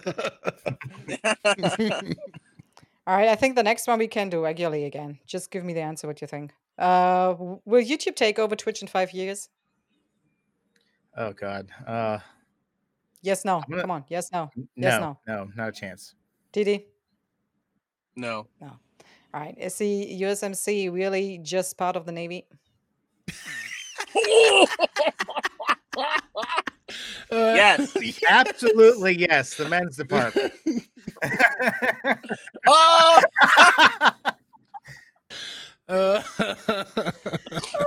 Oh my God! We just go to the next one. Yeah, we're getting better and better. We're just gonna leave that one. Fun's like, I'm just gonna put my head down and leave it. Yeah. Right. Favorite video game? Are we answering for ourselves or for each other? We can switch again. It's a good one, right? Because he's never gonna get mine. My favorite video game was definitely SOCOM, hands down. Oh, yeah. Favorite ever or favorite right now? Ever. Ever, yeah. Oh. Favorite ever is going to be probably God of War franchise. Ooh. Okay. Yeah. Pan, I actually want to know yours. What's yours? Oh, Pan? My favorite one? Yeah. Probably to date. Oh gosh, Pong. I'm going old school. No, I think for me, Metroid was my favorite. Mm-hmm. Absolutely love Metroid. That's nice. Yep. All right, mine is still Battlefield 3. Yeah, awful. I mean that's Or 4 was also good, but anyways, favorite comfort food. Hot wings. Yes. Ben and Jerry, Sherry Garcia. Definitely a Sherry Garcia. Yes. I love some Sherry Garcia. Did you just say anything? Yeah, he said hot wings. Yeah, no, hot wings. Yeah. I just said hot wings. Yeah. Sorry. Yeah, buffalo wings. I love them. Okay, what's number one on your bucket list? Oh, I mean, everything that was on my bucket list, I pretty much did in the military, like jumping out of airplanes, scuba diving, all that stuff. So really, the only thing that I have that's number one is just to eventually make Twitch partner. All right, nice. Okay. Adopt. Yes. Yeah. Big one. We've been working on our adoption for the last 2 years, so that's on my bucket list. That's interesting. Do you remember when we had the interview? I think that was right at the beginning when we had our first talk, and you said like you finally decided to do that step. And was it right at the beginning of COVID? Right? No. Pretty close. Yeah, and And then he left. Yeah, his phone might have died. His phone probably died. Oh, damn. But we got a couple of these amazing questions here. So, really, let's see.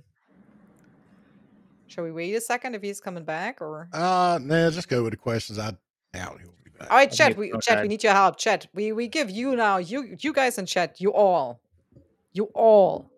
are Didi. All right. So, your chocolate or vanilla? Chocolate or vanilla? So definitely vanilla. I'm not really a chocolate guy. Yeah, I love chat. Too. Something about vanilla. Vanilla chocolate. It depends what you use the vanilla chocolate for. Like if it's a milkshake, for example, I'm definitely a vanilla guy. But if it's ice cream, it's a good chocolate ice cream. We'll take it as well. It has to be really good chocolate ice cream. Yeah. Yeah. All right. Pineapple on pizza. Oh, God. Hot topic. I'm just going to say that's about as disgusting as anchovies. Between pineapple and like cherries and stuff, like fruit doesn't belong on pizza. The thing is that for me, if it's self-made and it's good, then I like it. I would eat it. It's not a problem. But it's somehow I don't know. It's definitely not my favorite or something. But I could eat it. 2 years ago, I wouldn't have eaten it, but now I do because it's like one of the only things I could taste because of my COVID. With COVID. That was the only thing you could taste. Pineapple pizza. One of the few things that I could taste that tastes like it originally tastes is pineapple. Because COVID screwed my taste and smell up so bad. But I just imagined, with all this discussion going on, like these people who say like, I hate pineapple pizza, go away with it. And then you were like, the only thing I could taste during COVID was pineapple pizza. Yeah. This is right now. Taste something disgusting than nothing at all. Yeah. It's just the salt and the sweet. That's what it is. The extreme. It's just really helps. Trox plays. I agree. Mountain Dew will never be the same after COVID. It tastes like crap. It's so bad. And it used to be my favorite soda. So we have one last question left, right? I think there was two. There was one about the primary and secondary fire team too. Oh yeah. So if you were to go back into battle, what would be your primary and secondary choice? Oh my God. Okay, so repeat the question again for the chat, please, quick, because I don't think Pun. Repeat the question for the chat one time again. So if you had to go back into battle, and this was geared toward Deity and Rage because they serve, but many of y'all serve too, so you can answer this in chat. But if you were to have to go back into battle, say if you were in Ukraine right now, for instance, and you had your choice of primary and secondary, what would you choose? Primary, secondary weapon as a firearm. And we're not talking about Weavers when you're respawning, guys. We are talking about wheel guns. Sorry, I think, God, my primary. I got to go back to my roots. M249. Yeah. That was mine too. That's the first thing that came to my mind. Right. I was like, yeah, I would take this. I'll take the saw over anything. I mean, I'm a 31 all day, so saw is my jam. As weird as it is, I actually qualified the saw as a submarine freaking sailor, if you can believe that. But we used to have them up in the sail for security. Once 9/11 happened and we ramped up our physical security. So yeah, we had I was qualified M249, M60, and one of the only grenade launcher qualified on the M16, the Mark 203 qualified in subs. It was crazy. I see a lot of people putting M4 and people putting M4 are going to hate me for this, but machine gunners, we have our primary as our saw, and then our secondary was an M4. Well, right at the tail end when I was getting out, they got rid of the M4s and they switched to the IAR, the M27. And I'm going to say right now that I absolutely loved the M27 over the M4.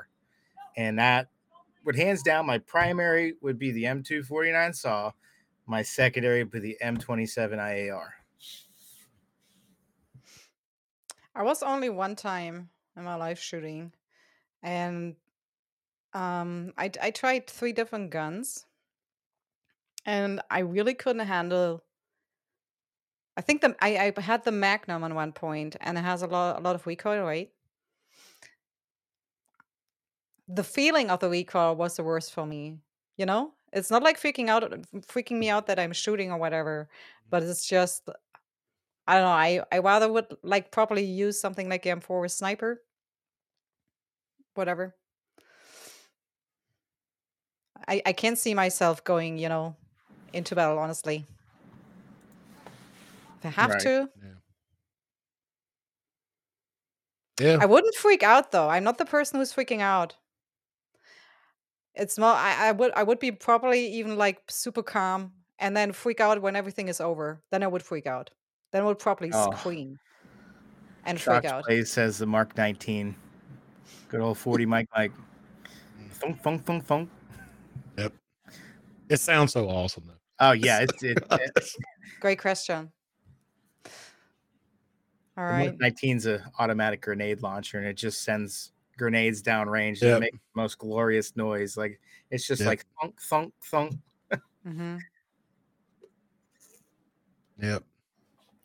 Did you guys cover everything about Regiment really? Like, what you're doing there specifically, or what you hope? Well, we talked a lot about it. One of the things, talk about one of the things Regiment's just recently done with their second, I guess, talking about VGC. Absolutely. So VGC, Veteran Gaming League, they created it as VGL. Yeah, that's right. Sorry. Yeah, VGL. You had me saying VJC too. Yeah, we cut it out.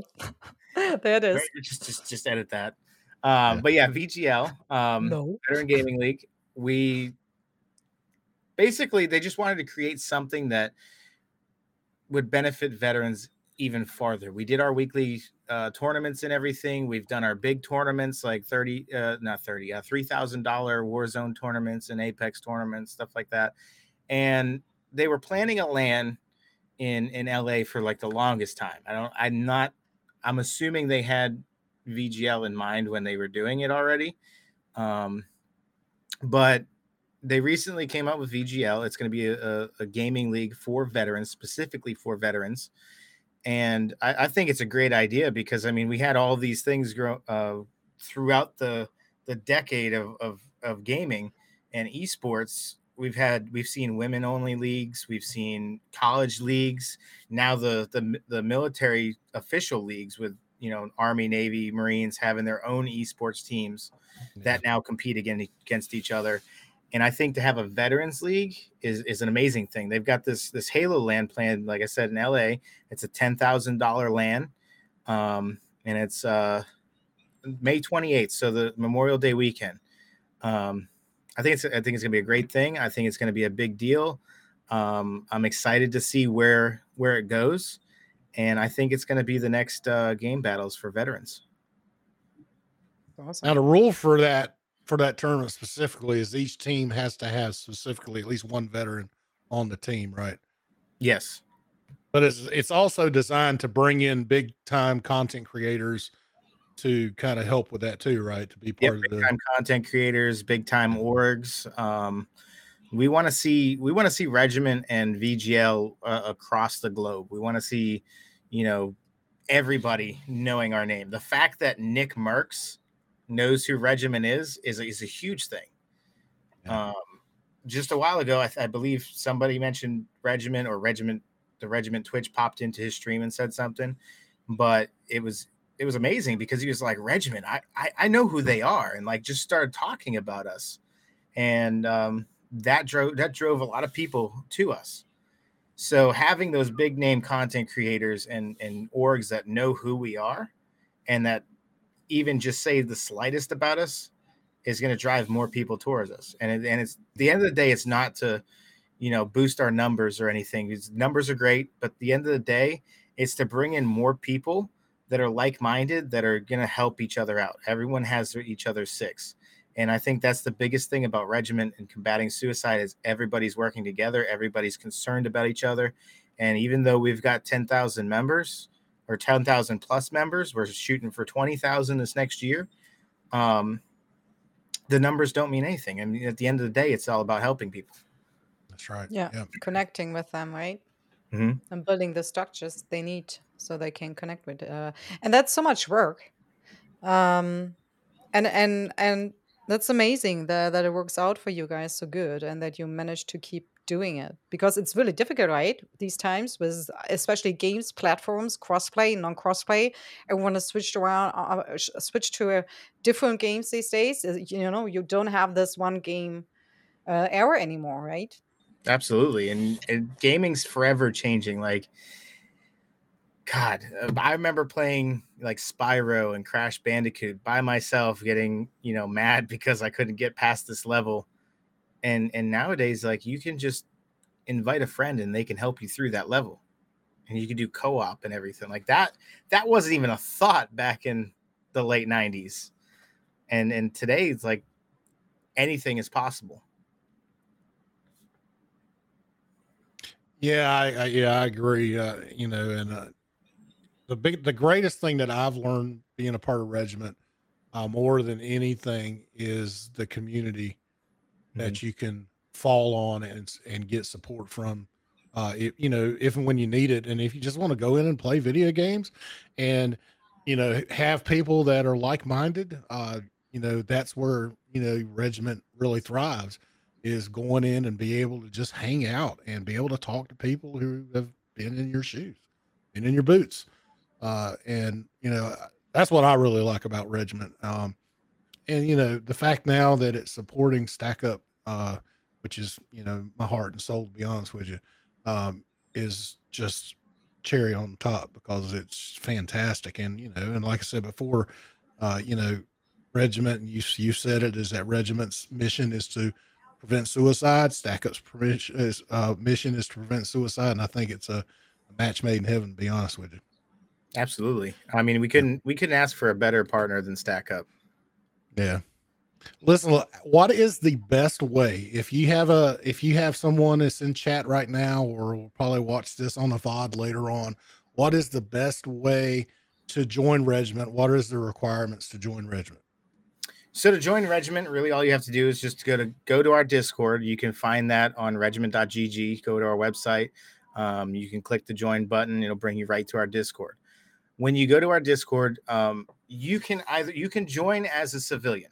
However, you won't be an official member unless you are a veteran. Everybody's open to join the Discord, communicate with each other, network, so on and so forth.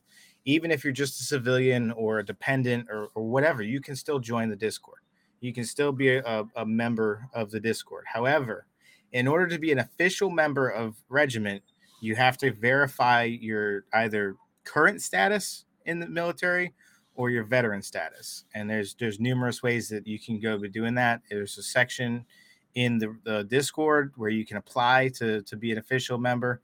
Upon completion of that verification process, that they vet you as being a veteran or currently active, You'll get the invite to the Twitch team on Twitch and everything, and you'll also get the verified status that opens up more of the Discord to you, because as a civilian or a supporter, there's only so much of the Discord you can see. Some of it is blocked out just for veterans because of the fact that we can get a little rowdy at times. Yes, we can. And there's things that, you know, I mean, we talk about that the civilian world just wouldn't understand, or they may think, man, that's really sick or really dark, but you know, that's just kind of how we think. Even the like acronyms that we have and everything. Like, I remember when I was in, we were no longer to call the COC a certain thing anymore. Yeah. You know what I mean? Ah, damn, I was muted. They stopped that like completely. But I mean, that was something that we did back in the day. Like, so you kind of also provide the safe space, right? Where people can communicate openly with each other. Absolutely. And, you know, having their own language, which could, you know, be judged from the outside. Yeah. And I think that's one of the big strong points of the Regiment Discord, is being able to have that space where you can go in and you can talk with people who understand you. Because, like, if I talk to somebody and, you know, I'm talking about a moonbeam, not a lot of people are going to understand what a moonbeam is, but a veteran is. They're going to know that it's a flashlight. Yeah. There's different things that we call certain things that it's just not going to make sense to everyday people. Hold on a second. My lieutenant is texting me. Oh, well, I was letting him know that I was probably not going to be in tomorrow because my back is killing me. Yeah, I hope that's I'm good. You're good? Okay. Yeah, I'm good. Okay. No, thank you so much. I think that was I wish I could have been there from the beginning, especially because I really don't know what we missed now. But I think you got us covered perfectly. And thank you so much, by the way, for jumping in here, also preparing this podcast so greatly, and putting in all the work. In general, guys, GWC as well, we are a nonprofit platform here, and everything we do here is because of multiple people stepping up and saying, like, hey, let's do something great together. You know, we want to create charity events. We are doing this podcast to open up conversations about maybe sometimes also some difficult topics, and giving people the space to have a deeper conversation around it. And this is why we already had like 2 hours live, right? So 2 hours and 6 minutes. Yeah. Nice. Yeah. Nice. So, I hope everyone enjoyed you, really. If you guys haven't chat, another last question here for Raging Axeman, please bring it up now, because I think we are about to hit the end, right? Yeah. I know KP Spec just had a question. Can civilians have access to the game channels? I don't know the question to that, to be honest. I believe so. I believe they do have access to the game channels. They just don't have access to certain channels like the Marines only chat, the Army chat, the barracks channel, the barracks. Yep. Yeah. There's where channels. That's where all the banter happens. Yep. Yeah. You know, there's just certain channels that are military only, and but the self promo, the game channels where you can find somebody to play with, I believe all of that is open to civilian. Yeah. What's the best way for us as civilians to help a veteran in a basic way that anyone could do? In a basic way. I mean, the biggest thing is to thank them for their service. You know, buy them a cup of coffee or something. I mean. A lot of times, especially Vietnam vets, they came back. And my dad was a Vietnam vet. He didn't get the respect that he deserved. Like, and I hate to say it like that. Like, as a veteran, you should never demand respect. But I mean that as a point. Like, he came back and he was looked as a baby killer. Like, nobody respected him at all. And that was the era that we lived in then, and it hit him hard. You know, just from a veteran standpoint, when somebody thanks me for my service, I don't quite know what to say. Do you say you're welcome, or you know, no problem. Like, at the end of the day, it was my job. It's what I signed up to do. So we don't do that in Germany at all. At all? Oh, well, that's... At all. And it's, for me, it's always like, I know it's a big thing in the US, you know, and you always have to say, you know, thank you for your service. Thank you for your service. And it's like a general thing. And for me, it's kind of weird, but only because it's not a habit, not because I'm judging it for anything, you know, it's just because it's not in my culture, you know, it's like, yeah, you were at the military. And but I think it's also because in Germany we don't have military really anymore. You know, since the war started basically 7 days ago, we didn't even had a budget for guns. You know, it's like, okay, the Russians are there now. We can actually have money for guns. You know, put a few billion in there. Okay, let's go. It's weird. Yeah, in Germany, there's still like I was reading and watching a documentary the other day, like putting them side by side. And Germany to this day is still recovering from Nazi rule. Like, there's certain things that Geneva Convention won't even allow Germany to do. And I think that's probably what went into them, like not having a budget for guns and stuff, was they didn't want to go across the Geneva Convention with that whole treaty and everything. Yeah, definitely. Like it astonishes me how much it like even Japan, like, still hasn't recovered from World War II. And it's amazing how little the world, you know, forgets things like that, and it holds people accountable even years later. Like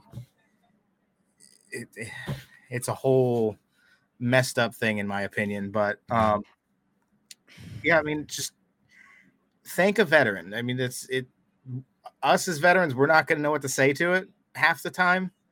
And we're not expecting it either. Yeah, we're not looking for it. But at the end of the day, like, if somebody walks up to me, says, thank you for your service. And like, I've had numerous times, like even as the fire department, people behind me, I'll be getting a coffee. People behind me will pay for my coffee and thank me for my service. I don't quite know what to say to it because it's my job. But I thank them for buying my coffee and everything. And it means a lot. It at the end of the day, especially if you thank somebody and like buy a coffee for somebody that's in that bad place, it's going to help them out tremendously. They're going to look at that and it's going to help them out a lot. They're going to be like, wow, like somebody appreciates me for what I did. Yeah. And you don't know how much a simple thank you can go to changing somebody's day, because it's, you know, little you things don't that know matter. It's the little things that matter, and you just don't know what they're going through at that time. And just saying thank you for doing what you do and for protecting our freedom, it could change your path. I mean even the fire department, I had a guy, he seemed off, just wasn't acting right. Not too bad, like just something wasn't right that I couldn't pick out on. And I just asked him, like, hey man, are you okay? Is something going on? You need to talk about something? And he was like, absolutely. And just went off on how, you know, he was going through a rough divorce. His wife was threatening to take his kids. And just by me asking him how he was doing, like, this guy was like at the point that he was going to become a statistic. Just by me asking if he was okay helped him tremendously and took him out of that thought process, because he knew that somebody cared. Yeah. I was thinking right now about another podcast with Veteran and I can't pronounce the R. RevDoc, RevQ. Damn it! Oh, RevDMQ. Thank you, RevDMQ. Yeah. And I mean, he has a lot of veterans as well, you know. And he said like a. That was so nice when he said it, like a break question, a question to get into a conversation, to break, you know, this, you know, I don't want to tell you anything, you know, or just say, yeah, everything is fine. He said like, hey, tell me something good. Yeah. Yeah. Instead of saying, hey, how you doing today? Instead of that, say, you know, tell me something good. Mm-hmm. And I think this is a general gesture, you know, everyone could do with everyone, basically, to open up a more Well, straightforward conversation. Yeah. And listening is so important. I agree. I would also say, you know, if you're on somebody's stream and they're running a charity stream for a veterans organization, whether it's Stack Up or USO or Puppies for Vets, whatever out there, you know, even if you can just give $1 or €1 or whatever your currency is, you know, even if it's just that, that goes a long way to helping veterans. Because, you know, these organizations, especially like Stack Up, they have hardly any overhead. Pretty much almost every bit of the charity money that they raise goes back into the charity itself. Overhead's very little because most of the people are volunteers that work for them. So, you know, whether it's USO, Stack Up, you know, I'm going to promote Stack Up as much as possible because that's my organization, but you know, if you got somebody, you know, fundraising, just drop $1. Just, you know, if you can afford more, definitely afford more. But that's another great way that you can support veterans is through charity fundraising. And if you feel like you want to run a charity fundraiser and you want to run one for Stack Up, Stack Up has a call to arms campaign that you can go in and you can set up your own stream and you can just promote Stack Up on your stream and have a donate link. Donor Drive is the platform they use for secure transactions. It is very secure. You don't have to worry about any, especially for the streamer, the money transaction goes directly from the person that's giving the money directly to the charity. There's no interaction with the streamer themselves, and everything is secure, keeps you safe. So definitely give if you can give. You know, other than that, promotion. But you know, there's so many things that we can do. I think you can use Tiltify as well, right? Just as an option. Yeah, I don't know. That's a good question. I don't know if Tiltify is there. I know Donor Drive is the one that they've recently. I know they prefer Donor Drive, and Donor Drive is great. I'm just saying, like, I think the two big platforms out there are Tiltify and Donor Drive. And I mean, we as GWC only work with these just because we want people to see where the money is going, and this is the best and easiest way, right? So money goes in, and you see immediately it's going to that charity, and it won't stick with us for any second. And they're so easy. Also.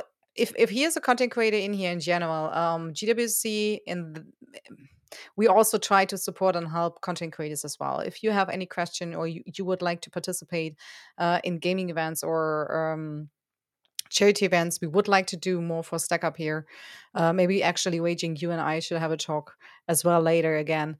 I think there's so much we can do, and just, you know, talking about it, sharing your vision about, you know, how you can help maybe somebody or with something, that's always the beginning, and then you go from there, you know, and we all can do something. It doesn't have to be big.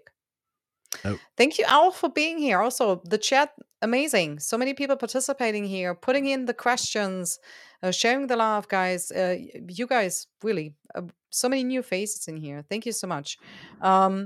Make sure also maybe to check us out. We're on Twitter. We're on YouTube. You can hear our podcast also through Anchor. Means we have an audio version for each podcast you can listen to.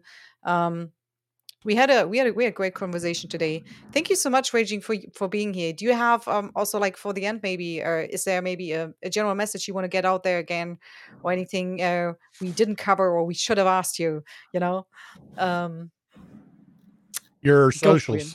For instance, my socials, absolutely. Well, as you guys know, Raging Axeman, it's fairly easy. I am the only Raging Axeman on any social. If you put in my name, I'm the only one that pops up.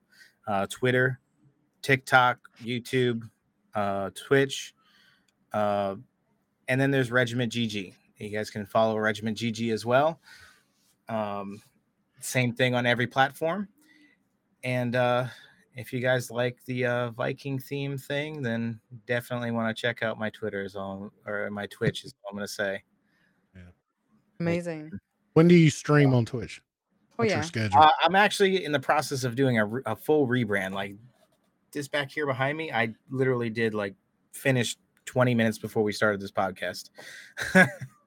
Nice. But I'm completely rebranding. I did have a Spartan theme, but Spartan thing didn't really go with my name because they didn't really use axes. So I went with the Viking theme now because I have Norse blood in me. So, you know, my ancestors are Vikings, and, you know, then there's the hair, and fit with Raging Axeman. They have a fascination with fire, and I'm a firefighter. So it just all kind of fit. So I was like, you know what? Yeah. We're going to do a rebrand. Nice.